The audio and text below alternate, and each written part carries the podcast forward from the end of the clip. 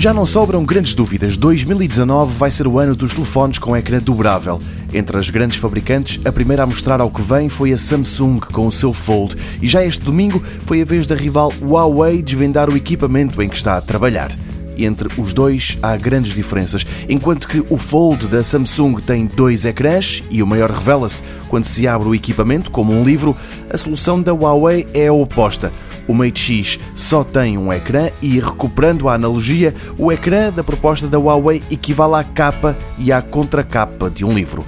Ou seja, ao contrário do rival, o Mate X abre-se para fora e, quando está aberto, é um painel de 8 polegadas, quase quadrado, com uma resolução de 2480 por 2000 pixels. Feitas as contas, não só tem um ecrã maior, como também ganha noutro campo. Quando está fechado, tem uma espessura de 1,1 cm, bastante menos que o rival. Outro dado que não passou despercebido a ninguém e que a Huawei não escondeu é que na parte de trás do equipamento há uma barra que o percorre de alto a baixo. É aí que estão as três câmaras com tecnologia Leica e também o botão para ligar e desligar que faz as vezes de sensor de impressões digitais.